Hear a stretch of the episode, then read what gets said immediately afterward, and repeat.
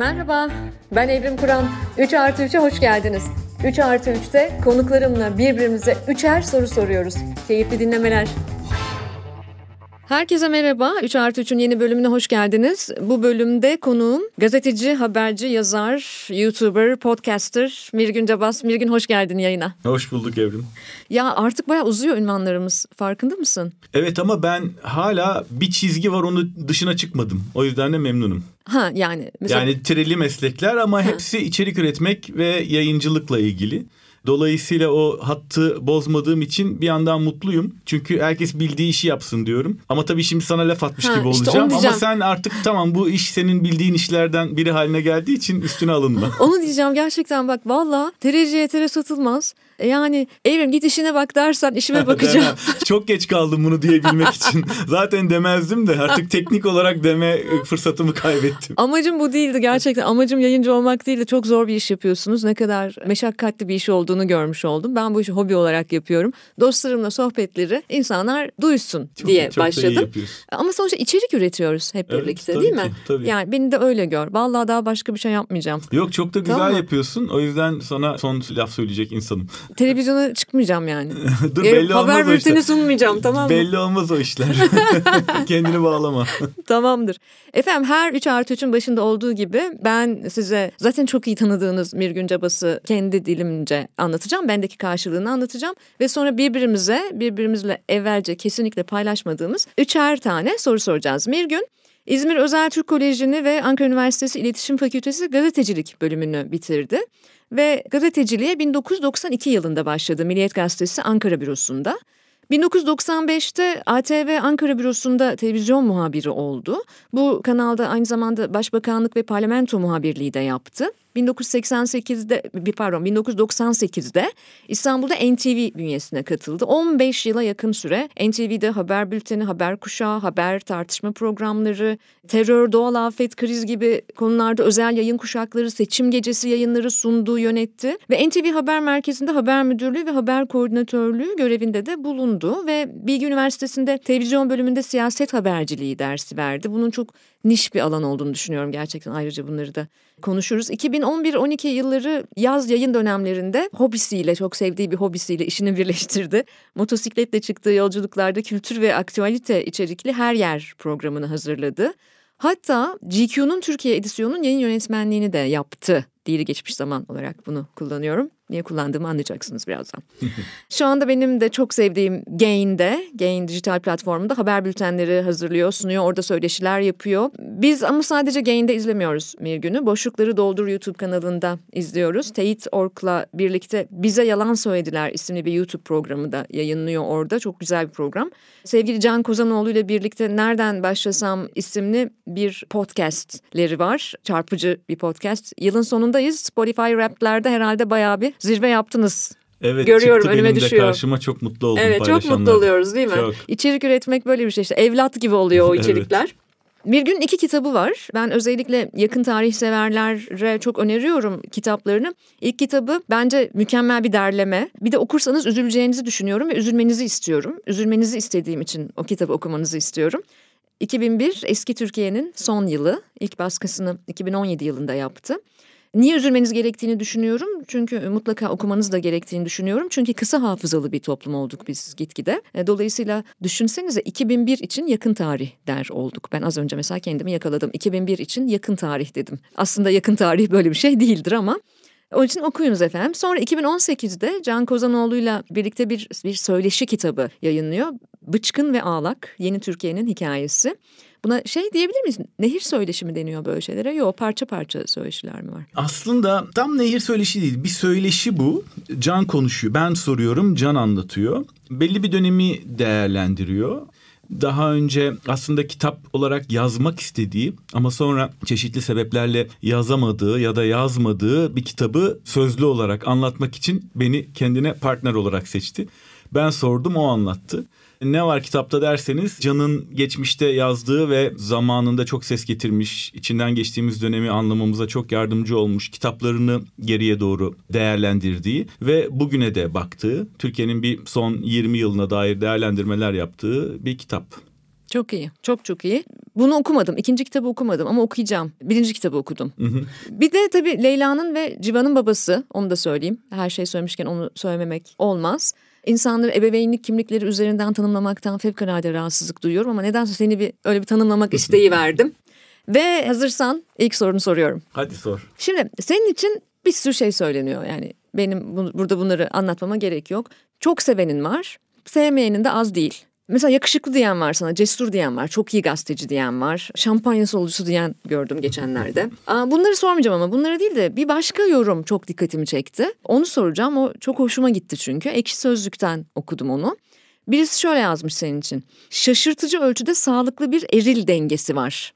Mizojini yok, bağırtı, çağırtı, maçoluk, ağır abilik ve benzeri bu topraklarda salgın olan sağlıksız eril hiçbir özelliği yok. Bu haliyle numunelik. Buna bayıldım. Çünkü bu coğrafyanın atasporunun mizojini olduğunu düşünmeye başladım son yıllarda. Sosyoekonomik seviye fark etmeksizin. Sevgili dinleyen bir kez daha hatırlayalım. Mizojini neydi? Kadın düşmanlığı. Bu çok sade bir ekşi sözlük yazarı yorumuydu. Çok hoşuma gitti. Şaşırtıcı ölçüde sağlıklı bir eril dengesi var. Vay canına dedim ben. Bayağı düşündüm sonra bu cümle üzerinde. Nasıl uzak duruyorsun mizojiniden? Soru bu. Bilmiyorum çok kasıtlı bir şey değil. Yani geriye doğru bakmak lazım herhalde bu nasıl ortaya çıktı ama bilmiyorum ya. Tabii bir de son yıllarda bu mevzuyla ilgili çok gündem oldu. Yani bunlardan da tabii insan etkileniyor ve bu konudaki duruşunu, üslubunu, içeriğini falan her gün yeniden gözden geçiriyor. Ama tabii bunu da yapabilmen için herhalde bunu yapmana izin verecek bir altyapının olması lazım. Ben böyle gördüm. yani her yerde böyle gördüm. Ailemden de böyle gördüm. Arkadaşlarımdan da böyle gördüm. Üniversite hayatımda beni etkileyen insanlar, kadın arkadaşlarım, işte birlikte olduğum kadınlar lan böyle hepsini üst üste koyduğun zaman belli bir eğitim sürecinden geçtim belli ki.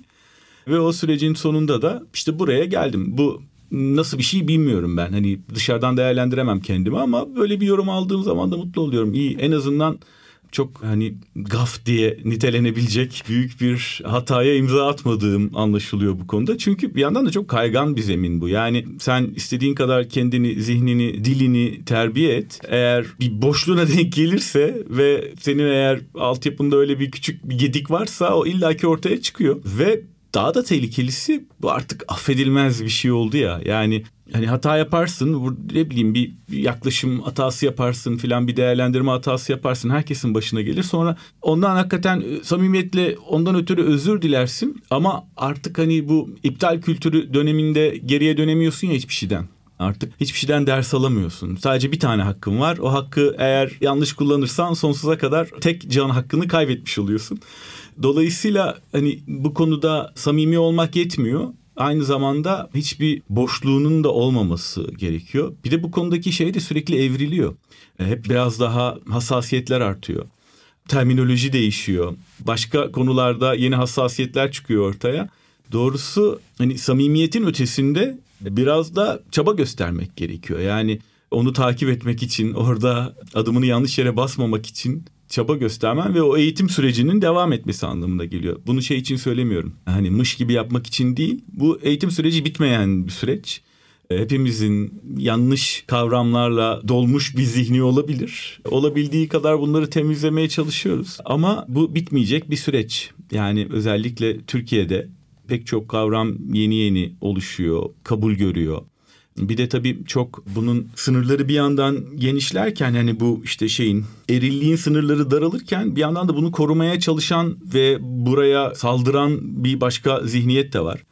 O dolayısıyla çok kolay bir şey olmuyor. Yani sürekli dediğim gibi e, o konuda tetikte olman gerekiyor ve bunda sadece hani pasif olarak bunu anlamak değil aynı zamanda hayata da geçirmen bir de benim gibi her gün canlı yayın yapan, her gün kameranın karşısında bir saat boyunca en az konuşan biri için tabi burası böyle küçük mayınlarla dolu bir alan olabiliyor. Ama dediğim gibi yani öğrenme süreci bitmiyor. Kendini geliştirme süreci bitmiyor. Hiç bastın mı mayına? Bana hiç denk hiç gelmedi. gelmedi. Ben çünkü biliyorsun evet. direkt atlarım yani mayına basan Yo, gördüğümde. Hiç hatırlamıyorum. Hatırla yani öyle bir şey yapmış olsam zaten dediğim gibi şey o benim yakama asılırdı. Hemen birileri onu yapıştırırdı.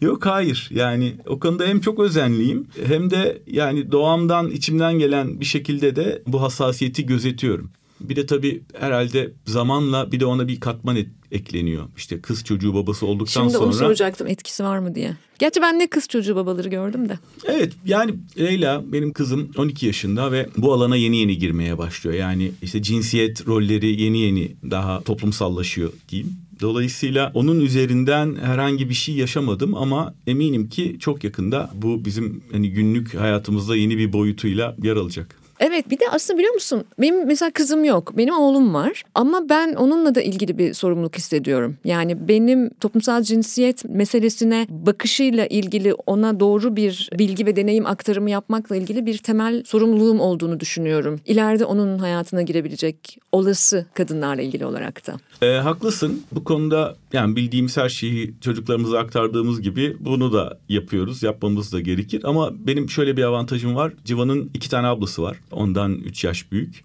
Dolayısıyla kızların arasında hayatta kalmaya çalıştığı için çok deneyimli. bunları doğal olarak öğrenerek ilerliyor yaşam yolculuğunda. o yüzden dışarıdan fazla müdahaleye gerek kalmadan bunları içselleştiriyor diye düşünüyorum. Umuyorum. Harika, şanslı, şanslı jenerasyon. Sen de zaten öyle köklerden gelmişsin belli ki. İyi artık bu saatten sonra mizojini falan yapmazsın. Bu saate kadar yapmadıysan. evet evet yapmam. Gözümüz üstünde. Ve birinci soru sırası sende. Evet. Ben sana çok kısa bir soru sormak istiyorum. Allah. Nasılsın? Epeydir soran olmamış. Sağ ol. Yani bu soruyu hep birbirimize soruyoruz elbette.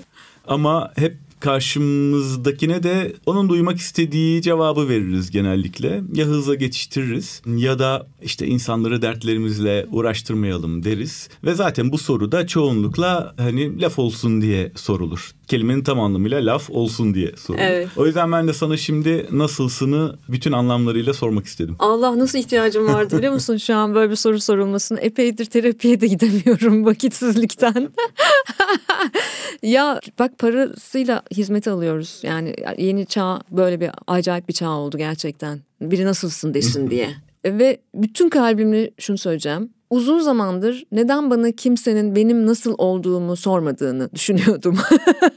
yani çünkü benim görevim hep insanları nasıl olduğunu sormak ve problem çözmek ve müşterilerimin, şirketlerin, ekip arkadaşlarımın, oğlumun, ailemin, herkesin dertlerini çözmek hafif bir serzeniş olabilir burada ama kusura da bakmayın bu böyle kılçıksız bir yayın.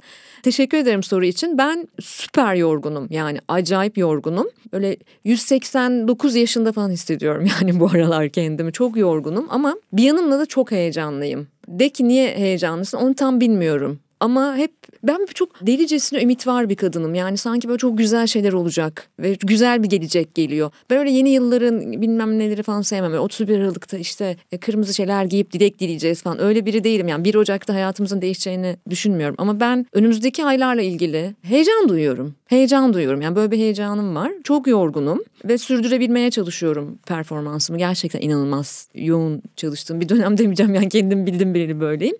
Korkularım var son dönemlerde korkularımın arttığını hissediyorum. Halbuki ben zannediyordum ki büyüdükçe bunlar geçecek ve çok daha cesur hele böyle kadın böyle 40 yaşından sonra falan daha bir böyle şey oluyor ya ne derler daha gözü kara. Daha gözü kara oluyor. Hem hem kökleniyorsun hem kanatlanıyorsun. Ben onu hissettim yani 40'tan sonra.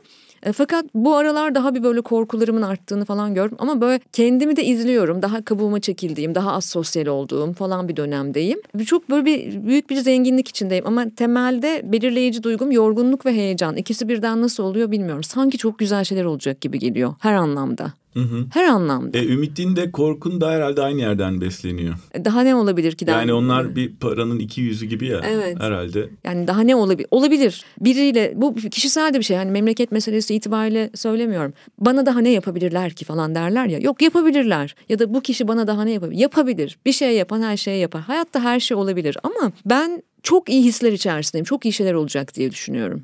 Ve bir yanımla da bunu kolektif bir hale de getirmeye çalışıyorum. Yani çok ümit varım. Böyle bir hepimizin bu dönem yani yakın çevremde de bunu çok gözlemliyorum. Bir yaratıcı yıkım sürecinden geçtiğimizi falan düşünüyorum yani. Yani böyle küllerimizden doğacağız ve falan gibi böyle bir haller içerisindeyim. O sayede de böyle çok az uykuyla aşırı seyahat ederek falan ayakta kalıyorum. Sebebi böyle aldığım vitaminler falan değil çok ümit var bir kadın olmam. Olacak yani bu, bunu halledeceğiz, başaracağız bunu falan hallerim. O yüzden iyiyim, heyecanlıyım yani. Yorgunum, heyecanlıyım. Bilmem anlatabildim mi? Çok, Çok iyi mu karışık anlattın. oldu? Çünkü aslına bakarsan toplumun önemli bir bölümünün yaşadığı bir hissi sen de yaşıyorsun. Çünkü Evet. hepimizin ayakta kalabilmek ve devam edebilmek için bir tutunacak bir iyimserliğe ihtiyacı var. Hepimiz belli ölçülerde iyimseriz ve her şeyin çok daha iyiye gideceğini umuyoruz, tahmin ediyoruz ve hani çok inananlar biliyoruz.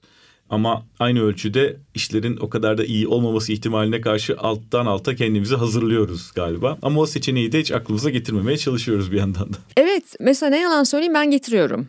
Biliyorsun yeni döndüm Türkiye'ye. Haziran ayında Türkiye'ye kesin dönüş yaptım. Şimdi bu tersine göç bir acayip bir şey. Ve samimiyetimle söylüyorum gitmek daha kolay. Yani gidebilmek daha kolay. Ama ben tabii ki bir sürü kişisel olarak, ulusal ve küresel olarak bir sürü hayalle döndüm. Yani büyük bir heyecanla döndüm ülkeye.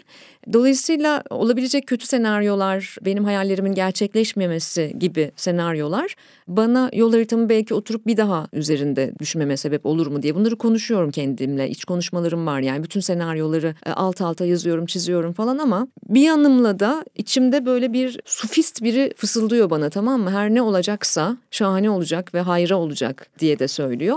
O yüzden sanki önümüzdeki dönem hep birlikte uzun zamandır el atmadığımız mevzulara yeniden bakabileceğimiz bir dönem olacak gibi bir hissim var. Hem kişisel hayatlarımızda hem ulusal olarak hem de küresel olarak. Hı hı. Umalım öyle olsun. O içindeki sufiste söyle. Hepimizi şöyle bir dolaşsın. Hepimizin kulaklarına birazcık fısıldasın. Çok Evet, ihtiyacımız var. Çok ihtiyacımız var. Çok ihtiyacımız var ve ben hani kişisel gelişim mevzularını küçümsemek istemiyorum ama çok oralarda değilim. Yani sonuçta ben data çalışıyorum. Ama umuda çok ihtiyacımız olan bir dönem olduğunu düşünüyorum. En çok umuda ihtiyacımız olduğunu düşünüyorum. Data vermeden de geçemeyeceğim. Bizim küresel araştırmalarımızda umuda en kırık ülkeyiz bu aralar. Evet ben de her gün yani dünyanın her yerinde buna benzer araştırmalar yapılıyor. İşte en az mutsuz, en az gülen, en az umutlu toplumlar sıralandığı zaman biz hep onun en kötü tarafında yer alıyoruz ve hakikaten en en, en kötü tarafında yer alıyoruz. Yani bu da bir tesadüf olamaz. Değil tabii ama makus tarihimiz olmak zorunda da değil. O yüzden ben coğrafyanın kader olduğu inancını reddetmek isterim. Ve Halil Cibran hayranıyım. O şey der dünyayı değiştiren deliler ve dahilerdir der. Yani çok da büyük bir mucizeye ihtiyacımız yok. 3-5 dahi birkaç yüzde deliyle hallederiz yani bu iş gibime geliyor. Şimdi sana kafamı karıştıran bir soru soracağım. İkinci sorum geliyor. Twitter hesabından giriyorum soruya. Senin profiline çivilediğin bir paylaşımın var. Ara ara düşünürüm ben bunu. Orada şöyle söylüyorsun. Sosyal medyanın olmadığı bir dünyayı değiştirmek belki daha mümkün olurdu. Biriktirmemiz gereken enerjimizi ve takatimizi burada çoğunlukla boşa harcıyoruz galiba diyorsun ve bunu desteklemek maksadıyla da Neil Ferguson'ın Meydan ve Kule kitabının girişinde aslında George MacDonald'a ait bir alıntı paylaşıyorsun. Epistemolojik olarak beni çok yordu alıntı. O yüzden oradan geliyor sorum. Alıntı şöyle, suskunluğumu bozsaydım içimdeki güç boşalıp giderdi öteye. Ama çenemi tuttuğum sürece hasmım takıldı görünmez bir örgüye. Yani çenemizi tutsak daha mı iyi olacak diye mi düşünüyorsun? Üstelik sosyal medyada milyonlarca insanın sana erişmesinin faydasını yaşayan birisin sen. Bir buçuk milyona yakın galiba sadece Twitter'da takipçin var. Bu yaman bir çelişki. Ve burada ben tüm kalbimle bu çelişkiye paydaşım. Ben de öyleyim. Yani hem bütün faydasını yaşayıp etinden sütünden faydalanmaya çalışıp fikirlerimi, içeriğimi yaymak itibariyle. Ama bir yandan da burada olmadığım bir dünyayı değiştirsem, burada olmasam daha mı kolay olurdu? Yani çenemi tutsam hasmım takılmaz mı acaba? Görünmez bir örgüye diye. Ne demek istiyorsun? Sorun bu. Orada paylaşımın benim olan kısmı az önce okuduğun gibi galiba diye bitiyor. bu da benim de bu konuda aslında kesin bir kanaate sahip olmadığımı gösterir. Eğer enerjimizi burada lak lak etmek, gevezelik etmek için harcamasaydık acaba içimizde bizi harekete geçirecek bir enerji birikir miydi? Soru bu. Çünkü hepimiz o kadar çok ya, oradan sesimizi duyurmakla uğraşıyoruz ki enerjimizin önemli bir bölümü oraya akıllıca ve şıkça ifade edilmiş laflar bulmakla harcanıyor. Ve bunu yaptığımız zaman da çoğumuz vazifemizi yerine getirdiğini düşünüyor. Dolayısıyla aslında bu benim ilk defa benim söylediğim bir şey değil. Bir tarafı bu meselenin yani lak lak mı ediyoruz acaba? Bunun olmadığı bir ortam daha devrimci olabilir miydi diye düşünüyorum. Ama bunun tabii bir de karşı argümanı var. Burada bir enerji birikiyor ve bu enerji hem insanların bilinçlerini etkiliyor, şekillendiriyor. Dolayısıyla boşuna harcanmıyor bu enerji buradaki laklaklar diye. Ama bunun da bir karşı görüşü var.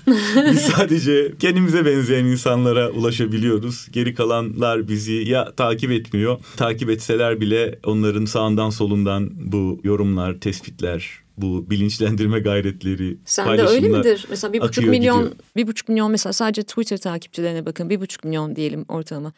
Sen ben bizim oğlan mı onlar? Ben çoğunluğun öyle olduğunu düşünüyorum. Ben de öyle düşünüyorum. Yani zaten öyle olmayanlar hemen kendini belli ediyor paylaşımlarınla. Giderek azaldı bir de yani böyle düşmanca cevap verenler ya da düşmanca işte altına yorum yapanlar giderek azaldı. Yani anlıyorum ki oradan onların önemli bir bölümü artık ya beni takip etmiyor ya sessize aldı ya işte umursamıyor falan. Dolayısıyla hani böyle burada yaptığımız hiçbir şey boşa gitmiyor. Birilerini etkileyip e, bir enerjiyi harekete geçirebiliyoruz uzun karşılığında. Dediğim gibi bir fanusun içinde birbirimizle konuşuyor Rus görüşü de var. Bir uçta da öyle deme ama işte harekete geçip insanlar bu platform sayesinde fiziksel aktiviteler de gerçekleştiriyorlar.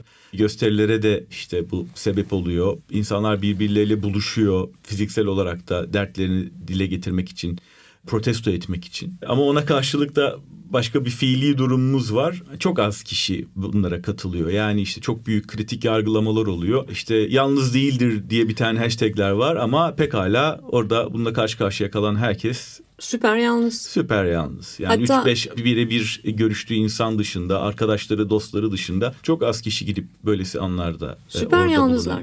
Evet. Ve ben ne zaman filanca yalnız değildir görsem ah yazık fena yalnız kalmış kalacak evet, diyorum. Yazık başına çok kötü bir şey gelmiş ve gelmeye devam edecek. Ve devam edecek. Benim... Ve bir de mesela unutursak kalbimiz kurusunda da yani dün unutmuşlar diyorum. Tabii tabii.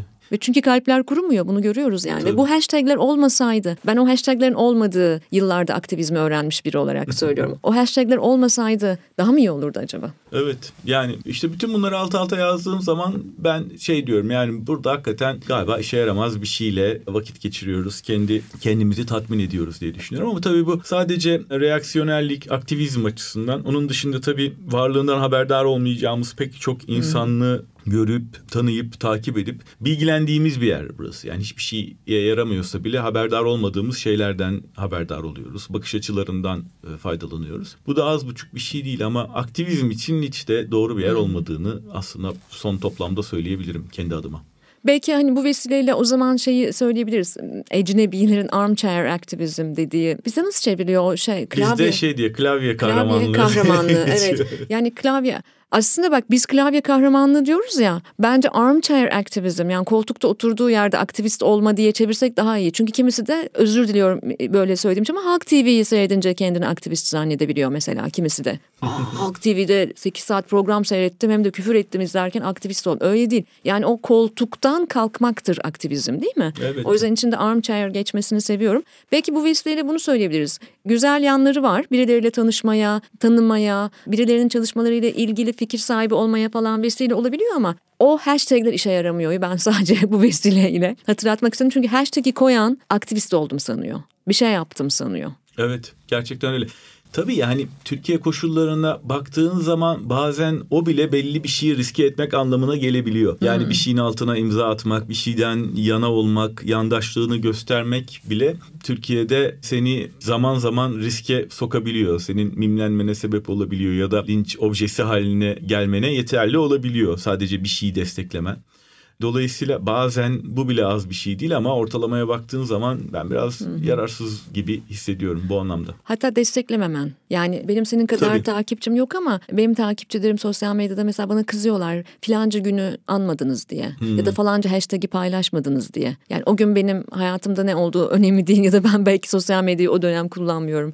Veya ben onu paylaşmak istemiyorum. Her şeyden önce en önemlisi insan hakkım bu. Temel insan hakkım. O konuyu alkışlamak, o konuyu protesto etmek, o konuyla ilgili bir şey söylemek istemeyebilirim. Dolayısıyla artık hashtag'i koymak kadar koymamak da seni kategorize ediyor. Ediyor elbette. Çok acayip bir şey. Büyük bir çılgınlık. Evet. Büyük bir çılgınlık. evet ikinci soru sırası sende. Evet şimdi biraz üzerinden geçtik bunun. Hızlıca konuştuk ama ben biraz detaylandırmak istiyorum. Önümüzde çok kritik seçimler var ve hala kimin aday olacağı belli değil. Seçenekler azalmış olmakla birlikte. Her şey böyle bir twist alsa ve seni aday olarak belirlemiş olsalar kime ne vaat ederdin? Wow. Peki beni aday olarak gösterirlerse ne yaparsın? Oy veririm. Oy veririm ve Evrim Kur'an yalnız değildir diye işte kaçarım. Büyük aktivizm yaparım. Birkaç ay sonra da Evrim Kur'an'ı unutursak kalbimiz kurusun kalbimiz yazarsın. Kurusun. İyi, iyi denemeydi. ya çok güzel soru gerçekten. Çünkü biliyor musun bu arada hemen bir girizgah yapayım bu soruya. Biliyor musun ben siyasetle ve siyaset iletişimiyle özellikle genç seçmen konusuyla çok ilgili biri olarak yıllardır ilgili biri olarak bir şey söylemek istiyorum. Adayın kim olacağıyla hiç ilgilenmiyorum ben mesela ve kendimi çok yalnız hissediyorum. Yani oturduğum bütün masalarda son aylarda son haftalarda bilhassa oturduğum bütün masalarda bütün sosyoekonomik seviyelerde farklı meslek gruplarında hepimiz adayın kim olacağını konuşuyoruz. Ve ben de hep şu soruyu soruyorum neden bu kadar merak ediyorsunuz? Yani bu, bu neyi değiştirecek neden bu kadar merak ediyorsunuz? Keşke hani adayı değil de daha çok eylemi konuşuyor olsaydık bir adayın yapması gerekenleri ya da bir yeni yönetim anlayışının üzerinde çalışması gerekenleri ben ne yapardım? Benim bir vaatle geleceğim kampanya olacak herhalde bir kampanya da fazla sürmeyecek takriben 3 ay yani maksimum 3 ay sürer gibi geliyor bana 2-3 aylık bir kampanya kampanyamı nasıl tasarlardım? Ne söyleyeceksen çabuk söylemen lazım yani. evet değil mi? Hemen söyleyeceksin ya 3 ay. Bir kere benim zaten mevzu net benim için Türkiye'nin en büyük problemi sık sık yayınlarda söylüyorum bir kez daha tekrarlıyorum. Türkiye'nin en büyük probleminin gençlerini sevmeyen bir genç ülke olması olduğunu düşünüyorum. Ve bu yeni bir şey değil bu arada. Yani bu 2001'den önce de bence böyleydi bu arada. Yani genel olarak gençleri sevmemek ne demek? İnovasyona, yeniliğe, farklı fikirlere alan açmamak demek. O yüzden ben ilk başta bir kere şunu söylerdim. Gençlik istihdamı üzerine korkunç bir genç işsizliği söz konusu şu anda. Mesela NEET oranları çok yüksek. İşte 15-29 yaş arası ne eğitimde ne istihdamda olanların oranı %29'a çıktı. NEET oranı yükselince ne oluyor biliyor musun? Çok doğal olarak bir gün. Suç oranı artıyor mesela suç oranı artıyor. Dolayısıyla bütün bunlar aslında bütün sosyolojik yapıyı çok ciddi şekilde etkiliyor. Sonra ekonomiye can veremiyorsun sen. Sonra onlara ev genci diyorsun.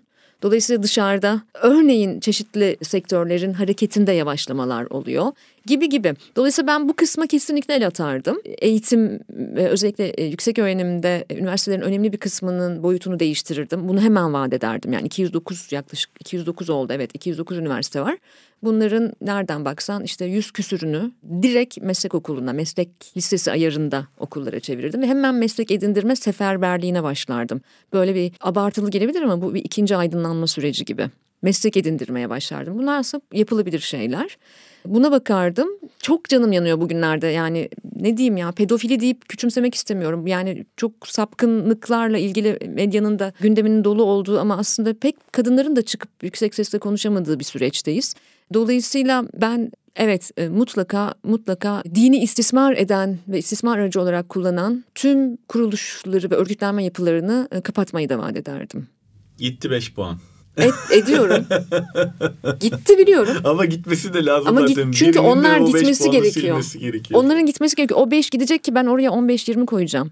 O 5 gidecek ki ben iddia ediyorum Türkiye'de şu anda ilk seçmenin işte 6.4 milyonu ilk kez 2023'te oy kullanma hakkı kazanacak. %20'sinin sandığa gitmeyeceğini hala düşünüyorum. Aylardır bunu söylüyorum ama hala da böyle düşünüyorum. O, o 5 puanın gitmesi o yüzden gerekiyor.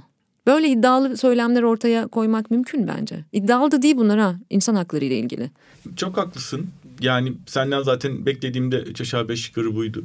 Bir de dediğin gibi yani tam da bu mevzunun çok konuşulduğu günlerdeyiz ve bir türlü içimizi serinletecek şeyi duyamıyoruz. Yani hep böyle insanlar ne söylese bir eksik geliyor. İktidar tarafından zaten söylenen her şey eksik geliyor da toplumsal olarak da bir köpürme var. O köpürmenin bir yol bulup da akamadığını görüyorum bir şekilde.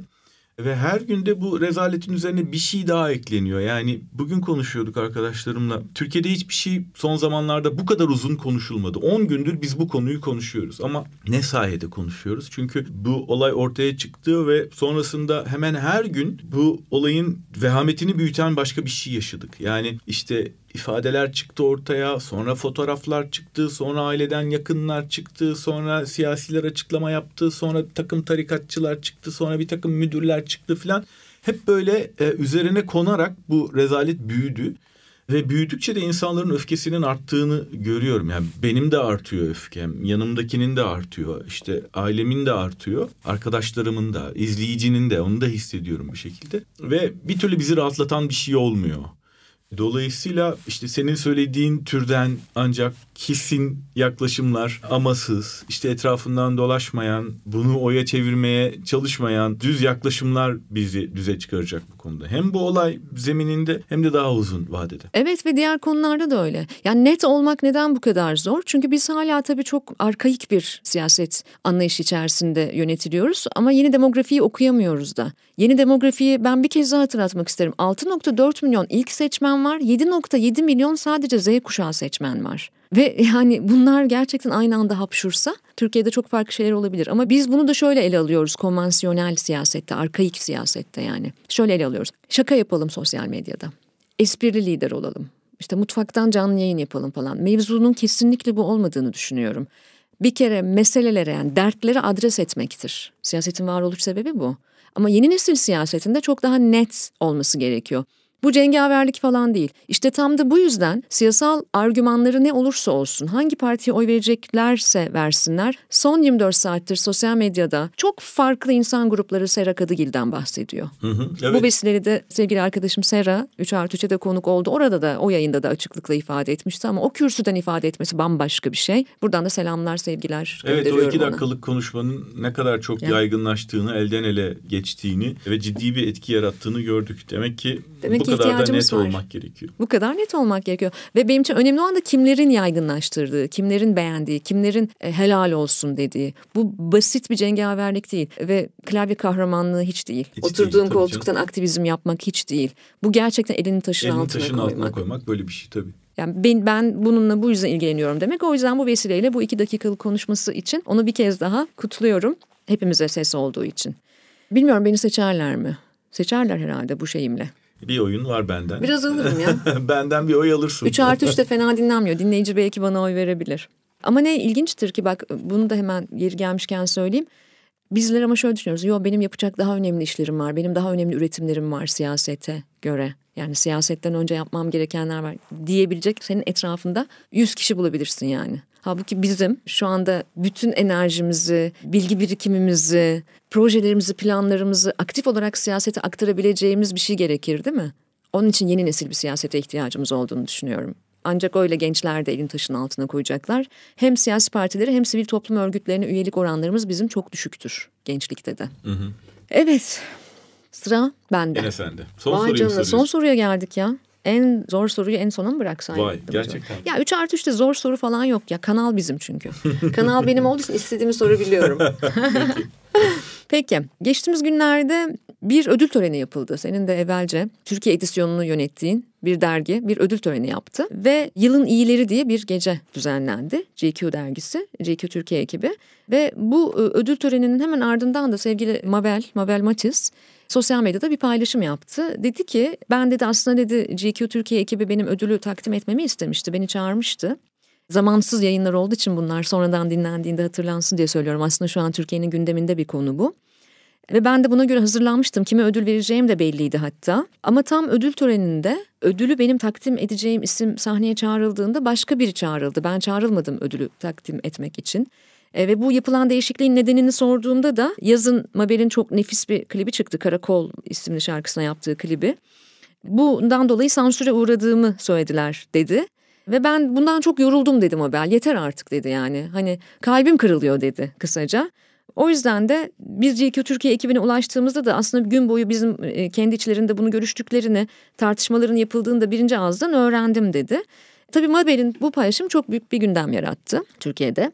Ardından GQ Türkiye'den bir açıklama geldi. Zarifçe özür dilediler. Beni tatmin etmedi ayrı konu. Zarifçe özür dilediler Mabel'den. Yaşanan talihsizlikle ifade edildiği şekilde bir kastımız olmasa da son derece nazik bir dille organizasyondan kaynaklanan hatamızı ortaya koyan sevgili Mabel'i üzdüğümüz için özür dileriz dediler. Zaten Mabel'i kapak da yapmış bir dergidir yani bu arada bir sürdürülebilirlik sayısında. Bu hikayeyi sana sormak istiyorum. neden sana sormak istiyorum? Sen eskiden GQ Türkiye'de çalıştın diye değil. Sen bir yayıncı olduğun için, kapsayıcı bir medyacı olduğun için ama her şeyden önce bir medyacı olduğun için bunu sormak istiyorum. Ne düşünüyorsun bu konuyla ilgili? Sözünü ettiğin GQ dergisi Türkiye'de benim yayın yönetmenliğimle yayın hayatına başladı. Evet. Doğuş grubunun bünyesinde işte ben ve arkadaşlarım o dergiyi kurduk ve ben o derginin 18 sayısının ilk 18 sayısının yayın yönetmeniydim. Ve o zaman zarfında da bu sözünü ettiğin ödül töreninden bir tane yaptık. O zaman Man of the Year orijinal ismiyle Amerika'da ve İngiltere'deki ve dünyanın başka edisyonlarındaki gibi adlandırdığımız bir ödül töreniydi. Sonra galiba şimdi bu sözünü ettiğin ödül töreni yılın etkileyicileri diye değişmiş. Evet. Biz o ilk ödül töreninde en iyi yönetmen kategorisi de vardı. Orada Mehmet Binay ve Caner Alper'i ödüllendirmiştik. Çektikleri filmde Zenne'ydi. Zenne'yle. Buradan Be- bir alkışlayayım mı ben onu? Evet evet lütfen. Bir kez daha. yani hayran olduğum benim filmografimdeki evet. hayran olduğum işlerden biri. Evet yani bir şey Kırmızı Pazartesi filmi. Yani evet. bir adım adım yaklaşmakta evet. olan ve önlenemeyen bir eşcinsel cinayeti. Ni anlattıkları başarılı bir filmdi. Şimdi hani oradan buraya gelince acaba Mabel'i işte kimliği nedeniyle mi dışlıyorlar sorusu ortaya çıkınca hani aradaki mesafenin nasıl kat edildiğine dair bir fikir veriyor. Bunun ben de onlar adına kötü bir tesadüf olduğunu, bir organizasyon bozukluğu olduğunu ummak istiyorum. Samimi olduklarını ummak istiyorum. Ama eğer öyle değilse hakikaten çok ayıp bir şey.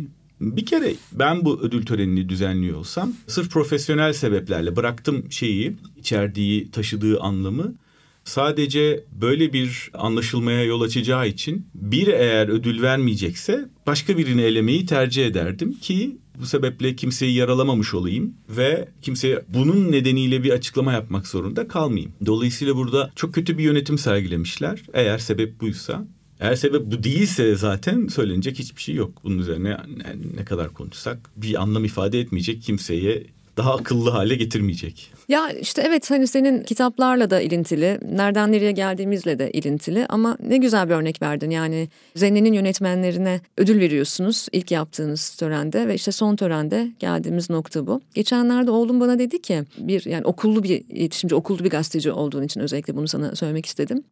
Türkiye'ye gelmişti Ali bir şey için, tatil içindi galiba. Bana dedi ki anne çok ilginç geliyor bana dedi. Türkiye'de dedi iletişim fakülteleri var. Gazeteci yetiştiriyorlar onlar değil mi dedi. Evet dedim. Niye o okullara giriyor ki insanlar dedi. Ben anlamıyorum yani niye mesela o okulları yazıyorlar dedi. Niye Türkiye'de gazeteci olmak için okul okumaya çalışıyorlar ki ben anlamıyorum dedi. Türkiye kontekstinin biraz dışında olan uzun yıllardır bir çocuk olarak ben bayağı zorlandım onu anlatmakta. Bu üzücü geliyor bana. Tam olarak ner- neresine takılmış işin? E zaten yapamayacaklar ki o mesleği. Ha tamam orada anladım. Ve ben bunun makus bir talih olmadığını ee, ona anlatmaya haklısın. çalıştım. Yani bugün ben de mesleğe girmeyi düşünen ve bununla ilgili kader bana akıl fikir soranlara yapmamalarını tavsiye ediyorum.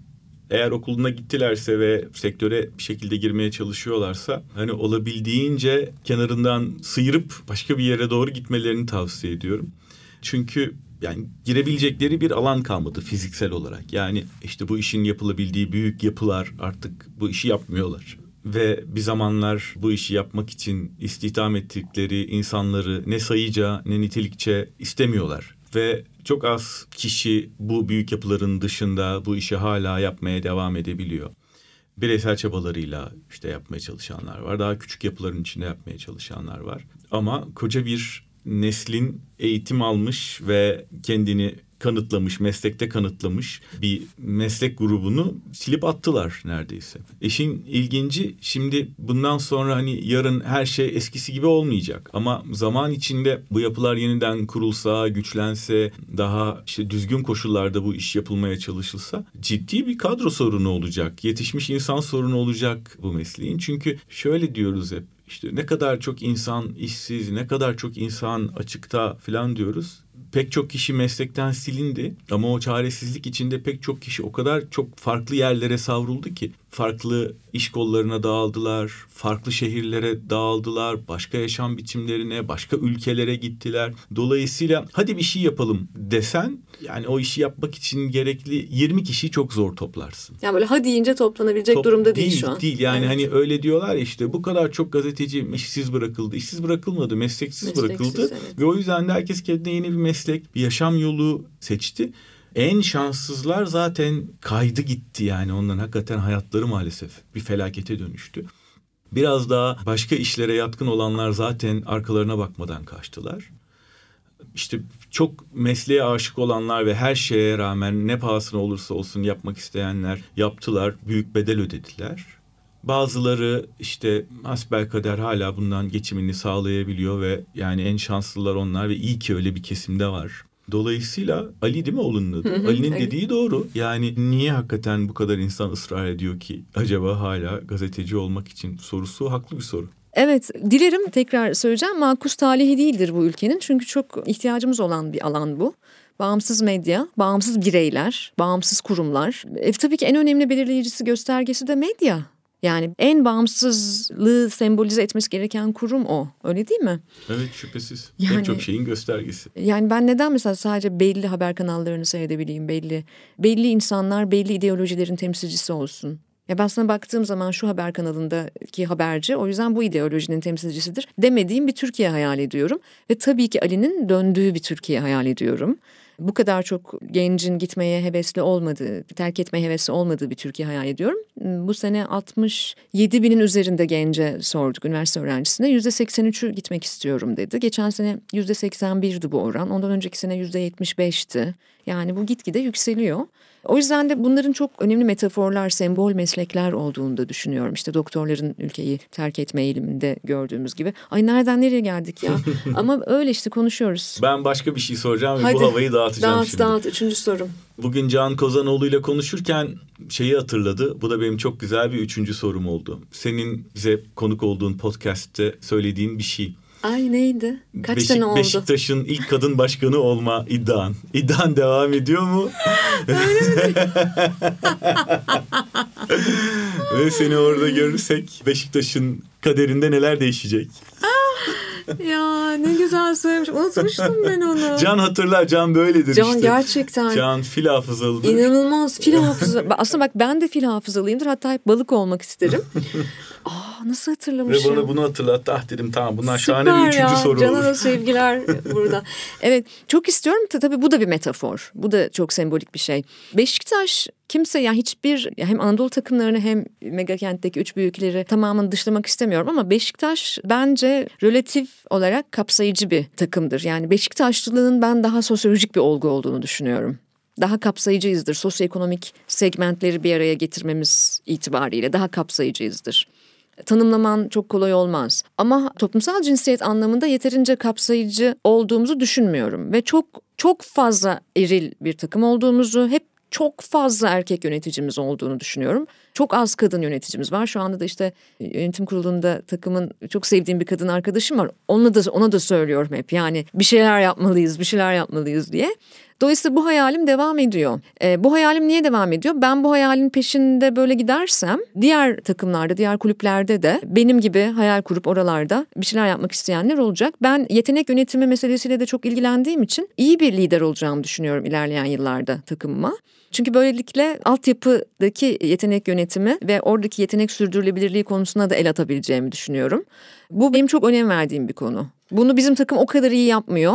Bir takım bizden daha iyi yapıyor. İsmini ee, vermek istemediğim bir takım. İsmini vermek istemediğim bir takım bizden daha iyi yapıyor. Çünkü aslında temelde futbolda tabii bir dolu problem var ama yetenek sürdürülebilirliği ile ilgili bizim son yıllarda çok büyük problemimiz var altyapılarla ilgili, iyi futbolcu yetiştirmekle ilgili ve onların sürdürülebilirliğini sağlamakla ilgili. Yetkin kadrolarla yönetilen yetkin insanların yetkinliklerini gösterebildiği yerlerde olduğu bir Beşiktaş hayal ediyorum ben. Çok kolay zamanlar geçirmiyoruz biz son zamanlarda. E, ama böyledir. Beşiktaşlılık da böyledir. Yani yenilsen de yensen de duygusu çok kuvvetli bir yapıyız biz. Bir de ben bizim kadın aktivistlerimizin de çok olduğunu biliyorsun bizim dişi kartallar vardır. Çok kuvvetli olduğunu düşünüyorum. Onlara da daha fazla ses ve söz verilmesi gerektiğini düşünüyorum. Mesela onların da sesini pek duymazsın sen. Sadece stadyumda maç seyredersen görürsün onları. Öyle değil ama o iş. Bilmem anlatabildim mi? Ben anladım. Gerisi artık Beşiktaş Efendim buradan kalmış. sesleniyorum size. Tavşan daha küsmüş daha haber olmuş. Kadın kendi kendine hayal kuruyor. Valla hayal kuruyorum hatırlattın iyi oldu bak o yayının üzerinden kaç yıl geçti. Buradan bir kez daha sesleniyorum. Ben varım. Konuştuğum görüştüğüm insanlar var. Yani inşallah ilerleyen zamanlarda hazır olduğumda bunu da yapacağız. Biraz daha ticari hayatımda para kazanayım da. Harcayacak kulüp uğruna harcayacak birazcık daha para biriktir. Ali'nin geleceğini riske atmayacak kadar. evet ya işin tuhafı işte Ali de bir başka takımda. Çünkü bunun şeyi biliyorsun yani muadili Ali Koç olmak. Evet. E, dolayısıyla o seviyeye gelmen herhalde fena olmaz senin için. Yani 46 yaşındayım ne dersin sence? Hala bir şansın var. Ama biraz podcastları ara ver de gerçekten para kazandığın işlere, git para evet kazandığın yani. işlere Şimdi memur çocuğuyum, bekar anneyim, 46 yaşındayım. Hani çok olası olmayabilir ama hayat bu belli mi olur? Yapabileceğimi düşünüyorum ya. Yani bak bu da başka bir şey. Klasizm üzerinde çok çalıştığım bir konu. Ayrımcılık, dört temel ayrımcılık üzerinde çalışıyorum. Bir tanesi sınıfsal ayrımcılıklar takımların yönetimi belli bir zümrenin uhdesinde olmamalı bence. Evet. Büyük bir laf mı söyledim bilmiyorum. Yok büyük bir laf söylemedin ama tarihin akışına aykırı bir şey söyledin. Şu an akmakta olduğu yöne evet. aykırı bir şey söyledin. Çünkü zümrelerin değil artık şahısların, sermaye gruplarının, büyük fonların yönetimine futbolun giderek geçtiği bir günde, bir dönemden bahsediyoruz. Türkiye'de hala büyük kulüplerin şirketleşmediği bir dönemdeyiz. Ama evet. eğer Türkiye global trendleri takip edecek olursa günün birinde pekala o çok sevdiğimiz takımların da Katarlı, Arap Emirlikli ya da bir Amerikan fonun kontrol ettiği kulüpler haline dönüşmesi çok ihtimal dışı değil. Hele bir de bu e, finansal zayıflıklarıyla evet. ve kırılganlıklarıyla. E, belki işte futbolun tadı belki de tam olarak bu yüzden kaçıyor. Yani Manchester. United bizdeki hiçbir kulüpten daha az köklü bir takım değil. Evet. Ama sürekli eleştiriyor. İşte bir kez, belki bir kez daha satılacak. ve bu da müsabakanın eğlence, keyif verme tarafını destekleyici hale geliyor. Yani böyle 3-5 kişinin uhdesinde Olmazsa bu iş belki bilmiyorum belki başka bir yerlere doğru gidebilir. Futbolun sosyolojisiyle çok ilgiliyim, çok meraklıyım, çok seviyorum. Ve büyük bir altyapı problemi olduğunu düşünüyorum Türkiye futbolunun. Benim zamanımdaki Türkiye futbolunun çok gerilediğini düşünüyorum. Yani mesela düşünsene benim zamanımdaki derken yani benim beni gerçekten Beşiktaşlı yapan dönem. E, tamam Gordon Min çok muhteşem bir teknik direktör değildi ama işte Gordon Min dönemi diye tanımlamam gerekiyor. Metin Ali Feyyaz dönemleri bunlar. Yani bunlar kız çocuklarının bile futbola büyük ilgi duyduğu dönemler bunlar. Bugün böyle değil Türkiye futbolu teknik ve altyapı imkanlarının daha fazla olduğu ama işte hani herkesin dediği gibi giderek daha fazla ticarileştiği Yetenek havuzu hala çok büyük ama o yeteneklerin çok azının starlaşabildiği, hacmiyle kütlesinin çok örtüşmediği bir spor branşından bahsediyoruz Türkiye'de. Evet ve o da elimizden giderse hani futbolda bu kadar zayıflarsa bu bizim en birleştirici eğlencemiz. Tüm sosyal sınıfları en birleştiren eğlencemiz bu bizim. Eğer yani o da elimizden giderse ne yapacağız? Basketten anlamıyoruz zaten doğru düzgün. tamam mı? Başka anladığımız bir spor dalı yok. Çok toplumsal olarak ilgimizi çeken bir spor dalı var mı? Yok yani. İşte yeni yeni biraz voleybol. Voleybol evet. E, voleybolda işte evet kadınların kadın voleybolu erkekleri de çok ilgilendirmeye başladı. Bu benim hoşuma gidiyor. Ama ben hala en birleştirici mevzunun futbol olduğunu düşünüyorum. Kuşaktan kuşağa böyle bu. Ve futbolun bir barış unsuru olabileceğini bile düşünüyorum. Ama bir takım hayallerim var işte ya. Bu altyapı, talent scouting mesela. Yani bu işte yetenek avcılığı meselesinin profesyonelleşmesi, kadınların daha fazla işin içinde olması gibi gibi alanlarda bence yapılacak çok şey var. İyi şanslar diliyorum. Evet. Vallahi bak bu yayında Cumhurbaşkanı adayı oldum. Oldun. Beşiktaş'a Beşiktaş başkan baş, adayı Beşiktaş'a başkan adayı oldum. Tabii hayalim ilk kadın başkan olmak. Daha zamanımız var. Ama her şeyin ötesinde, hepsinin ötesinde dilerim mutlu oluruz be bir gün. İnşallah Önce mutlu oluruz dilerim. Evet ama onun için pedallara basmaya devam etmek gerekiyor. Düşmemek için. Aynen düşmemek için, yavaşlamamak için, o menzile ulaşmak için pedallara basmaya devam etmek gerekiyor. Sen o işi çok iyi yapıyorsun. Senden yana bir kaygım yok. İnşallah öyledir. Ama karıncanın hikayesini bilirsin. Tabii tabii. Oraya ulaşamasam da en azından yolunda ölürüm demiş. Ee, bizimki de o hesap işte. İyi ki geldin. Çok teşekkür ediyorum. Bir günün peşinde çok koştum sevgili dinleyici. Bu yayına gelmesi için hemen şikayet edeyim size. O kadar yoğundu, o kadar yoğundu. Seyahatlerde, şunlardı, bunlar derken nihayet geldi yılın son yayınlarından birine çektik onunla. Çok teşekkür ediyorum. Ben teşekkür ederim çağırdığın için. Gerçekten tam da beklediğim gibi çok zevkli, eğlenceli, güzel, paylaşımlı bir sohbet oldu. Sağ ol Evrim. Sen de sağ ol.